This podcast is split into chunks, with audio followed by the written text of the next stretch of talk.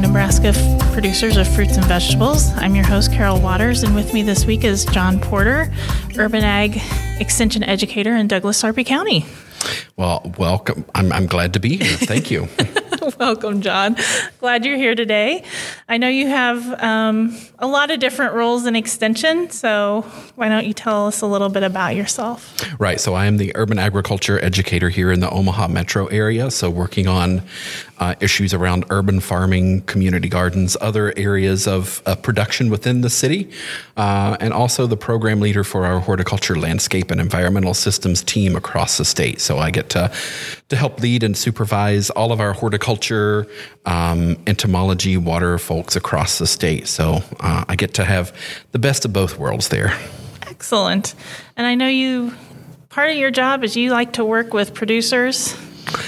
Uh, I do like to work with producers, you know, out visiting producers to to give them technical advice, uh, and then working, you know, more on developing programs that serve producers. Like, you know, we just hosted a, you know, a local food and healthy farms conference, um, other events to to help offer training uh, to to area farmers, and then the other part of um, one of the things that I do is is work on like local levels of policy, like around zoning and and agriculture, and I think that's what we're going to talk about today.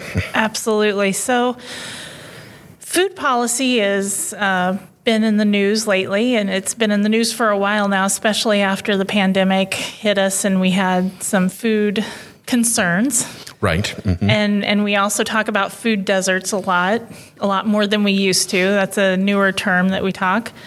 Um, tell it. Tell me a little bit about what food policy is out there. What what are we looking at these days? Right. So. Uh, a lot of this really depends on where you live. Um, if we're talking about like um, zoning and, and, what you can and can't do, uh, but then we have you know the the policies around like food safety issues. So you know we have the cottage food bill here in Nebraska that you know says what you can and can't produce in your own home, and um, you know there you know always potential for changes to that. Um, one of the things that we do in extension is also the the Food Safety Modernization Act training for producers. So um, making sure that farmers are are following safety guidelines, and uh, we'll talk a little bit about what that means and and um, you know whether or not you should be certified. Uh, it's a good idea to go to the training even if you don't have to be certified. Um, but really, what I've been working on a lot lately um, is working with the, the city of Omaha to to pass an urban agriculture ordinance to talk about you know what can we do within the city of Omaha uh, in terms of agriculture. Um, and I think you're talking about that because a lot of people across Nebraska they live in towns and cities that might have restrictions on those types of things or even if you're in a rural area, there might be some some things that you want to think about. You know, there are fewer restrictions, um, but you know, we we want to think about you know what are the limits of what we can do, especially based on where where we live. So, talking a little bit about the metro area. Mm-hmm. You've been working a lot on some planning and zoning issues. Tell me a little bit more about where that stands right now. Right. So uh, last month we we had a, a uh, a reading of the the ordinance with the the planning commission. Uh, this is an ordinance that we've been working on for years. It sort of got uh, put on the the burner during the pandemic. Um, but really, currently, uh, the production of food of like um, urban farming is technically not legal on residential properties uh, within the city limits of Omaha currently. There's nothing that says it's illegal, but there's nothing that says it's legal. Uh, and so we have lots of urban farms out there in backyards, uh, people on vacant lots, and there's really nothing that says if you're if you're growing on an, a scale where you're selling food there's really nothing that says that yes it's legal so it's a legal gray area now meaning that if there's an issue that comes up and you get a complaint from a neighbor, there's really nothing to protect you in that case. And so the ordinance uh, is going to is going to spell out like what you can and can't do on certain zoned properties. So there's residential zoning, there's commercial zoning, and there's even like industrial and agricultural zoning within the city. Uh, and so what this ordinance is going to talk about is on a residential property, can you have an urban farm? Um, yes, as long as you're not like you don't open a, a, farm stand or a farmer's market on your property, you can grow produce to sell at a, at a nearby farmer's market. Uh, it even you know talks about you know it, it protects the right for you to to garden in your own yard, like if you're growing for your own consumption. Um, and then it defines what a community garden is. It talks about uh, on commercial and industrial zoned properties, like uh, the levels of farm, like, you know, the scale of farming that you can have on those. Uh, unfortunately, some of the things that uh, farmers do, you know, have like structures like high tunnels and storage buildings and stuff like that. Um, and some of the, the ordinance will, will focus on like uh, what permits you need. So, like, unfortunately, like it says, oh, well, if you want a high tunnel, you need to get this permit, and this permit's going to cost, you know, X number of dollars. But uh, currently, right now, uh, high tunnels are not legal in the city of Omaha. Uh, so our focus is is to hopefully get this passed through Omaha, and then maybe share it with other municipalities in the in the metro area uh, to sort of have like a comprehensive ordinance around agriculture. But then, you know, we always have people, even in small towns across Nebraska, that say, oh, well, I can't, like, I'm not allowed to have chickens in my town, or, you know, I can't do this in my town. And so, you know, providing information to those folks, like, you know, what you can and can't do. And then even talking about like advocating, like, if you really want to have chickens in your town and it says it's illegal, you know, how do you go about, you know, maybe changing the law uh, in your town to get chickens decriminalized? Decriminalized chickens, okay. Right. and I know there are rules on the books for chickens in Omaha right now. Yes, correct. Um, so the the ordinance that we're working on in Omaha actually doesn't touch any issues around poultry or livestock because those are under the jurisdiction of the health department, uh, and the health department sets all of those rules in a in a separate way. So it won't be like in the city ordinance, uh, and so that would be a whole other level of. Um, activism or um, education for the health department uh, to make sure that they understand what the needs of, of folks across the city uh, are because they get to set their own rules. Uh, they're not uh, bound by the ordinance. But the gist of it is if you're interested in growing for market and your city may not allow you to have a high tunnel right now, it's being able to talk to your commissioners, your city planners, your and do that education. So just be a good advocate for agriculture, and especially urban agriculture. Right. I think you know if if you're passionate about it and you want to pr- you want to produce where you live and you even if you're not in Omaha, if you're in any other town or munis- municipality, is to first see what the rules are, what the laws are, and you can find those. You know, usually talk to the the city planner or town planner um, to see what ordinances are on the books.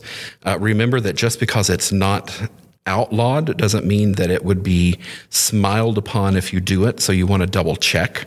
Because um, if it's not protected by code, then it's basically just up to whoever's in charge at the moment as to what they allow and don't allow. Um, but then it is going to that planning department or the mayor or you know the town council, um, and not not uh, being an activist and yelling, but being an advocate, sharing education, and even working with them. Like they they want you to help them write the policy. They don't want you just yelling at them. You know, so bring information and and find examples to share if you want to activate for something that you want to do that currently isn't legal in your town. And a great advocate to help you with this would be the extension office. There's 93 extension offices. There's educators in every office that can help with something like this. So you don't have to just reinvent a wheel. There are people there that are out there to help you and and want you to be successful. Exactly. So extension can, you know, offer that technical like what what technically, you know, is possible, you know, like for example, with chickens, it's often about um, you know the size of a coop or a pen. Like we can offer those. Like this is the the technical advice. Like this would be you know what you could or couldn't do in this space. I've often been called like uh, in a previous job, I had to go. Uh, a city had an issue with complaints about composting, uh, and so I had to be like the the expert on composting and provide them information on on that. So extensions there to help uh, to help answer those questions, uh, and even if your local extension person doesn't know the answer, uh, you know, we're a network of people across the state and across the nation, and we can help you find an answer. Absolutely. Now, shifting a little bit to food policy. Right. Because there is quite a bit of policy that surrounds food. And we've talked to Cindy Brison a little bit about cottage foods, but what's the policy situation looking like with food right now? Right. So there are a, a, number of different policies that you want to to really look at whenever you're uh, growing or selling food. Uh, so like the cottage food that's more for like making food in your own kitchen and selling uh, but even if you're a produce grower and you're just growing fruits and vegetables and selling at market uh, or selling to a local grocery store um, you want to look at that, like the food safety um, issues that surround that uh, and so if you are a produce grower you want to uh, do like a food uh, or a produce safety training uh, which is available through extension here in nebraska and most every state is through a, a program called the Produce Safety Alliance that's that's headed up by Cornell University Extension.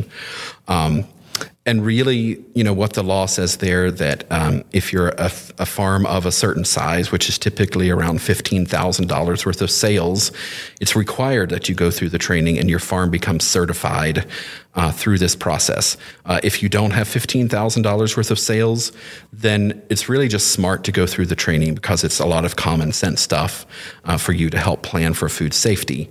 Um, and then, you know, we look at, at all different kinds of, of regulations around, you know, if you're selling at a farmer's market, you know, what are the, the rules for the farmer's market?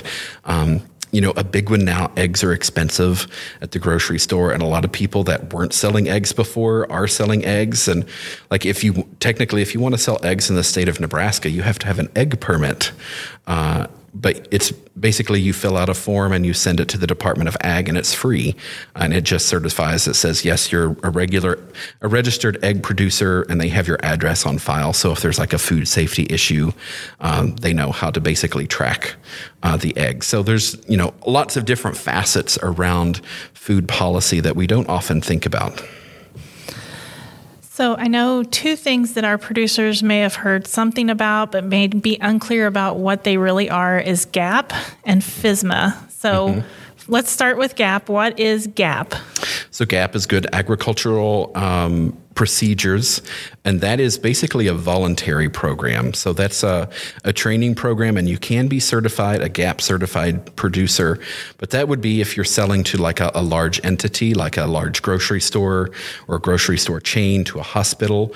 Um, it would be something that they might require for a local producer to be certified, or even a large like producer uh, to be certified. But it is a voluntary uh, process, uh, so it, there's no law that says says that you have to be GAP certified.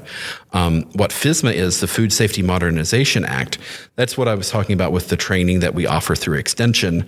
Uh, and the you do the, the Produce Safety Alliance training uh, through Extension.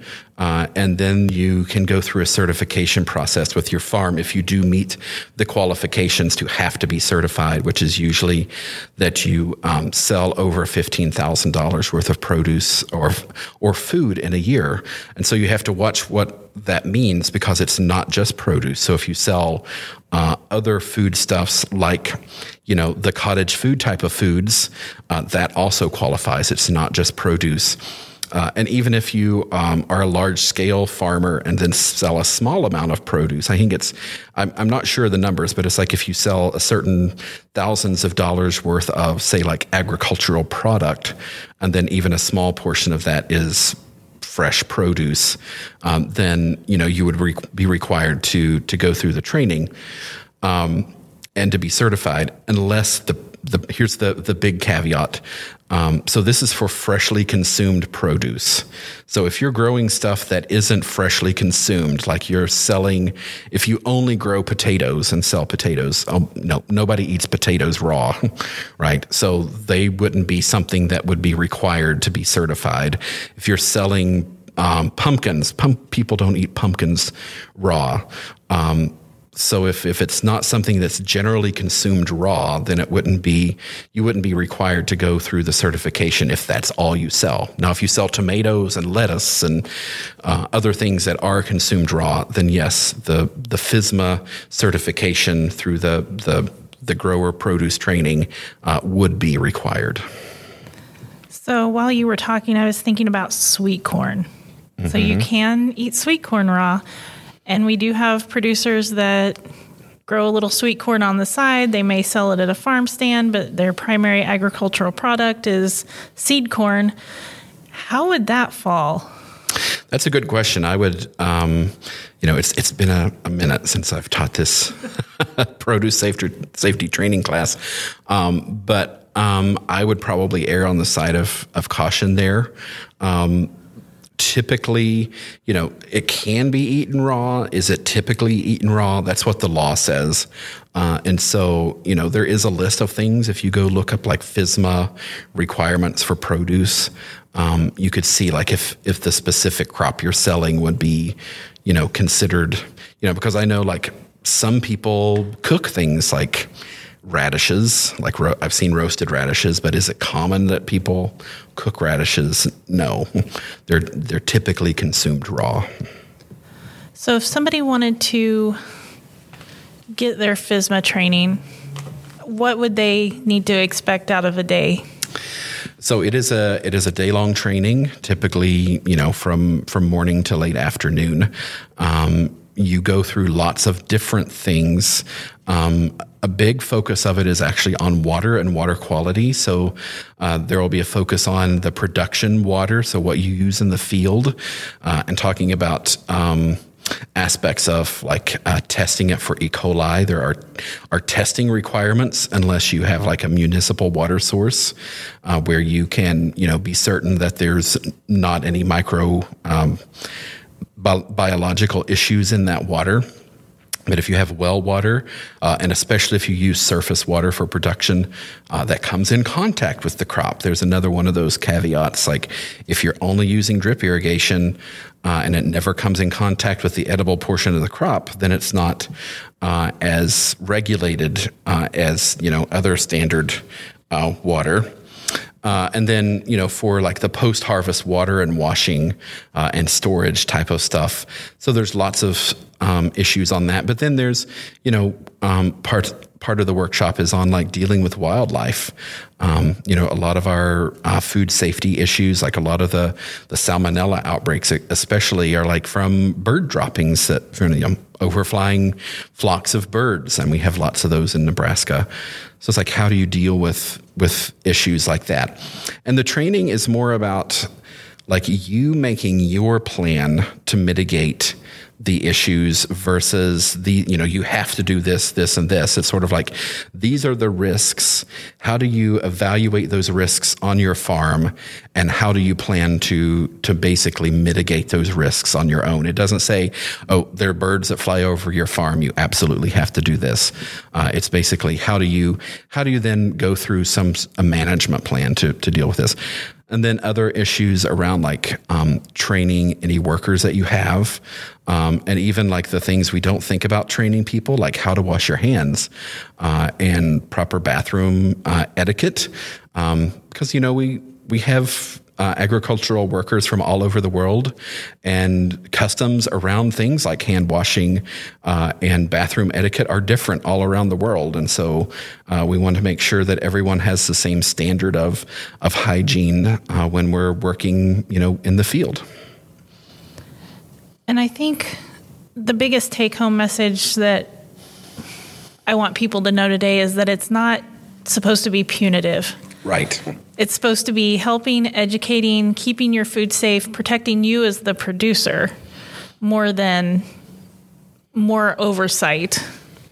Right. Uh, so it is really about helping you to manage the risk and the liability around issues like this so that, you know, if there is something that happens, you know, and someone gets sick from produce or food that you sell, like how do you manage that? Uh, and then how do you show, you know, a lot of what we talk about is record keeping. Like, can you show that, yes, my water is safe? Yes, you know, so that then, you know, if there is a like a foodborne illness outbreak, uh, and you might end up with some sort of liability, like a you know a lawsuit or something, then you know how do you show that you took the best steps that you knew how to in order to maintain safety of that food? It's not like, yeah, you have to do this, and we're going to you know if you can't do this, you can't grow produce. It's all about managing your risk and helping you to make sure that you're doing it as safely as possible. And uh, unfortunately, I often tell people in the trainings like if you don't document it, it doesn't happen, right? And so how do you keep those records to make sure uh, that you are ensuring that you're producing food in a safe manner. And, and, honestly, working through the policy piece, working through FSMA and GAP, it's it's about the producer and producing safe food for our consumers. And as I I tell farm, folks who sell at farmers market, you know, you you do one good thing, and a person will tell one or two people something goes wrong. They tell everybody they know. Yes, exactly, exactly. And it, you know, thinking about the, you know, the safety at the farmers markets, and you know, having that lens of going through like, you know, just understanding the common sense, like the common sense things, like temperature control, like understanding that you know, if you're if you cut leafy greens and they sit at room temperature, you know, or out in the sun at the farmers market, that you know, there's a, a risk to that, or um, you know, understanding the risk of of washing versus not washing produce. Um, a lot of people assume that yes, I have to wash all the produce that I sell at the market, but that wash step when you're submerging all of that produce together in one vat in one bucket you know if there's contamination on one tomato and you washed 100 all together now you have 100 contaminated tomatoes and so how do you manage that type of risk in a smart way. And it's things that you don't even think about, like washing produce can actually spread contamination versus eliminate contamination. So I like to end the podcast with a take home tip. What can we tell producers is the take home tip for this week? Uh, so, my take home tip would be um, to actually just spend a little time researching what those rules and policies and regulations are uh, and have an open mind about these are things that are in place to really protect producers and consumers to make sure that we have a, a safe food supply because i think a lot of people um, approach when we have yes we have rules and regulations and policies and laws that they're always punitive and they're always you know made to to make it hard to be a farmer, but really it's all about protecting the farmer and the consumer. And I think changing your mindset around that and seeing it through that lens is important. Great. Well, John, thanks for joining me this week. And thank you for listening to our podcast. If you like what you hear, please uh, click like and subscribe on your favorite podcast provider. Thanks and have a great day.